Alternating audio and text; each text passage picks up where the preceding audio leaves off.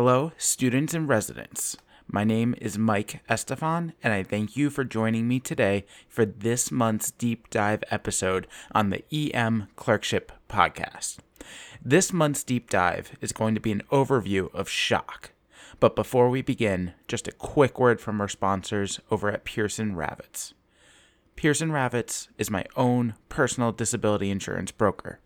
Their agents specialize in helping healthcare professionals secure own occupation disability insurance.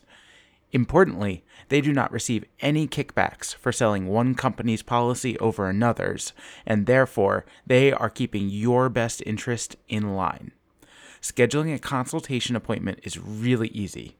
Just head right over to www.pearsonravitz.com, click on Get Started in the top right hand corner of the website, and then click on Book Your Consultation and fill out the short form. Initial consultations are free and only take about 45 minutes. And now, back to the episode. Shock.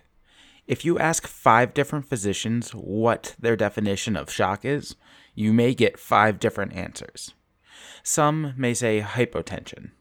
Some may say persistently elevated lactate. And while most of the time these answers are somewhat correct, it really isn't the most accurate and the most encompassing definition. To me, shock simply isn't a specific number cutoff on your vital signs or the result of a blood test. To me, shock is a physiologic state of systemic hypoperfusion, meaning the organs and tissues in the body are not receiving adequate blood flow to oxygenate and perfuse. And yes, most of the time the patient will be hypotensive, but not always. Compensated shock is a thing. Now, let's talk dirty for a minute or two. And by talk dirty, I mean talk about the physiology of shock. This is a total throwback to early medical school. Early on in shock, in the early stages of tissue hypoperfusion, the body is usually able to compensate appropriately by releasing catecholamines like epinephrine and norepinephrine, releasing cortisol, and releasing renin. The catecholamines primarily act to cause peripheral vasoconstriction, but also act in the heart to increase chronotropy and increase inotropy. The net result is an increased cardiac output and increased systemic vascular resistance. Cortisol helps in a couple different ways as well. Cortisol helps mobilize glucose into the bloodstream, making it available for consumption by tissues. And then cortisol also augments the effect of catecholamines, meaning without cortisol, there's often vasoplegia, the norepinephrine, the epinephrine cannot actually work on your peripheral vascular system and cause vasoconstriction without the presence of cortisol.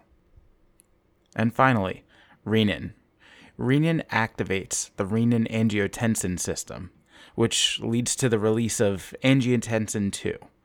Angiotensin 2 is a direct vasoconstrictor and it also triggers the release of vasopressin, which is another direct vasoconstrictor that we actually use sometimes as a vasopressor.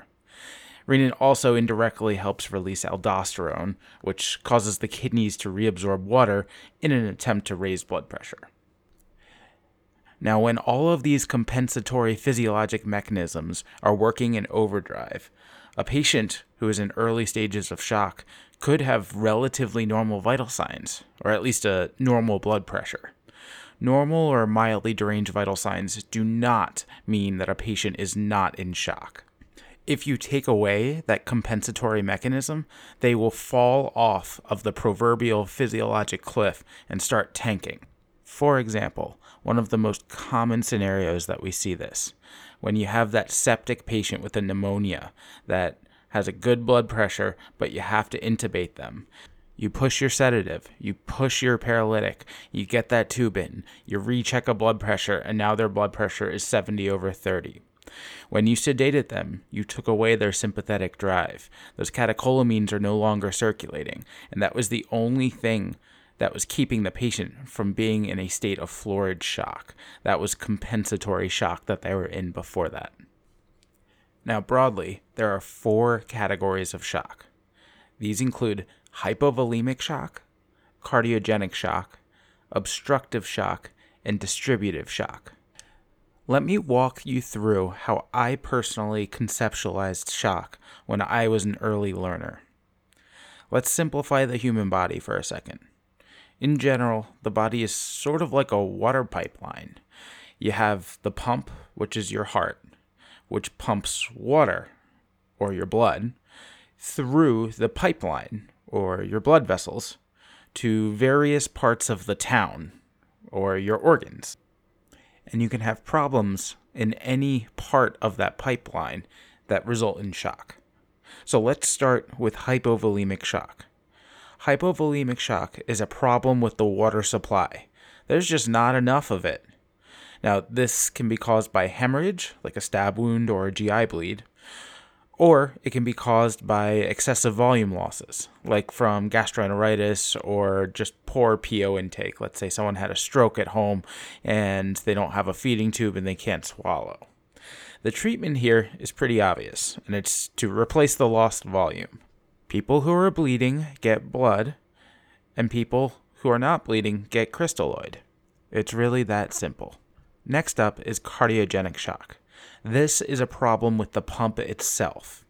Now, this can be caused by a lot of different things. You have cardiomyopathy, you have myocarditis, you have acute coronary syndrome, you have valvular pathology, you have endocarditis, you could be in a cardiac dysrhythmia, etc. Treatment here ultimately depends on the underlying cause, but for problems that aren't immediately reversible like arrhythmias, we usually give some sort of inotropic support. Typically, we start with norepinephrine, which acts as both a vasoconstricting agent as well as an inotropic agent. After giving norepinephrine, a lot of the time we'll add on a second agent like dobutamine, which acts as an inotropic agent but also causes vasodilation.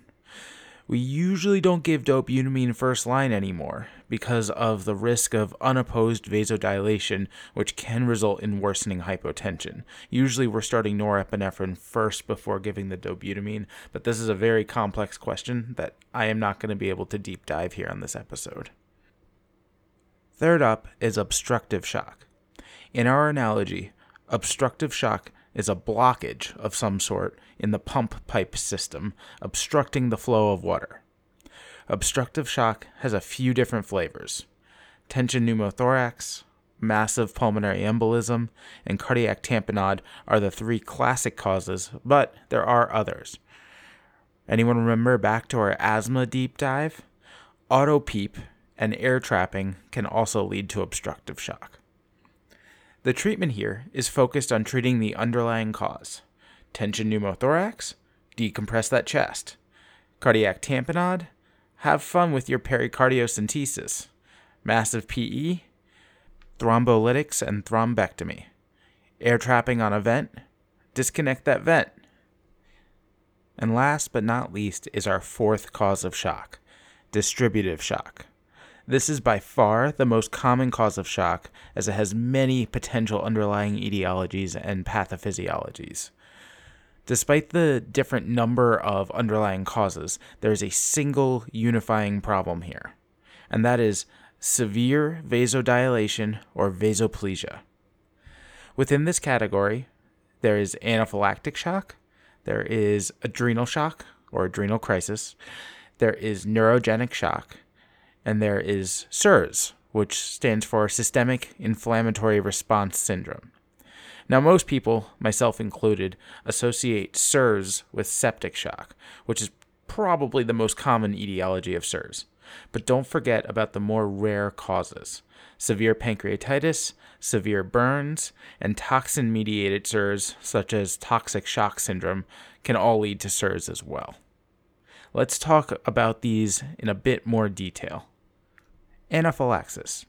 Anaphylaxis is an exaggerated IgE mediated allergic response leading to the mass release of histamine and other cytokines, which results in widespread vasodilation amongst other symptoms.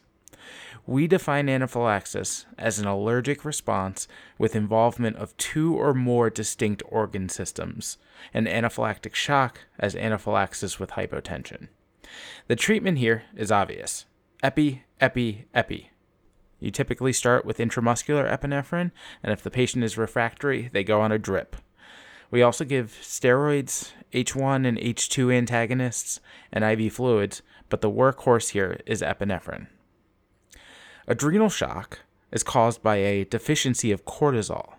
Cortisol plays a major role in priming the vasculature, allowing it to be responsive to your endogenous catecholamines. So, lack of cortisol essentially leads to vasoplegia, amongst other issues. Often, this will manifest clinically as patients who are in shock who are completely unresponsive to vasopressors. And we'll save the clinical presentation for acute adrenal insufficiency for another episode. But when your hypotensive patient is not responding to vasopressors, think adrenal insufficiency or severe acidosis. In addition to the usual treatment of intravenous fluids and vasopressors, these patients need steroids. Usually, we give hydrocortisone.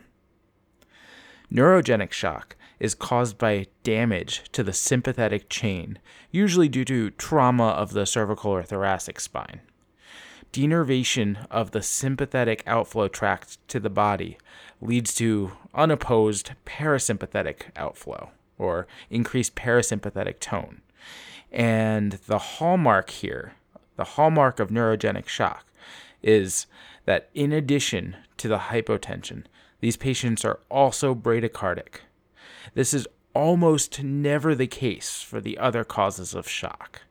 Usually, because of those compensatory mechanisms we discussed, patients in shock are tachycardic, but in neurogenic shock, they are bradycardic. The treatment here is similar to that of septic shock that is, IV fluids and vasopressors such as norepinephrine.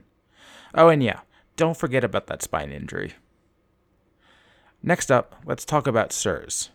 SIRS is a dysregulated immune response that often leads to shock. And most of the time, as mentioned before, we see this in sepsis, but sometimes pancreatitis, severe burns, and toxins can cause SIRS. When it comes to septic shock, there are a boatload of clinical practice guidelines, at least in the US, that we could talk about. And discussing these could be two or three deep dive episodes of their own. So I'm going to skip that for now and leave you with the most important takeaway. While the jury is still out there regarding exactly how much or how little fluid to give these patients, we know for sure that time to antibiotics matter meaning patients who are in septic shock who receive antibiotics sooner have better outcomes than those who receive antibiotics later. So, when you're unsure, I would recommend on erring on the side of caution and giving antibiotics upfront and early. They can always be discontinued at a later time if you were wrong. And I'm going to leave this episode at that. There are entire textbooks written on the content covered in this short episode, so, obviously, this is a very superficial overview, and a lot has been left out. But I hope this was still helpful for our less experienced listeners, as well as a good review for our more experienced listeners. Let's summarize real quick. Shock is much more than simply a mean arterial pressure less than 65. It is a state of deranged physiology characterized by systemic widespread hypoperfusion of tissues and organs. Broadly, shock can be organized into four categories hypovolemic, cardiogenic, obstructive, and distributive.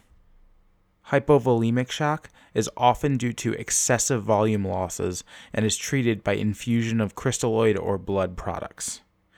Cardiogenic shock is characterized by low cardiac output due to an innate problem with the heart itself, and it has a laundry list of potential causes. While the management of cardiogenic shock in general is very complex, in the ED, we typically manage this with an inoconstricting agent like norepinephrine, followed by an inodilator like dobutamine.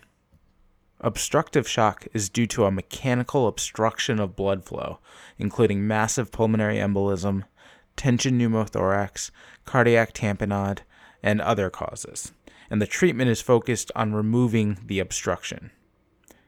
Distributive shock encompasses anaphylactic shock, neurogenic shock, septic shock, adrenal shock, amongst others. It is characterized by widespread vasodilation or vasoplegia, and management involves treating the underlying cause as well as treatment with vasoconstrictors like epinephrine or norepinephrine. And that's all I have for you guys today. Thanks for tuning in.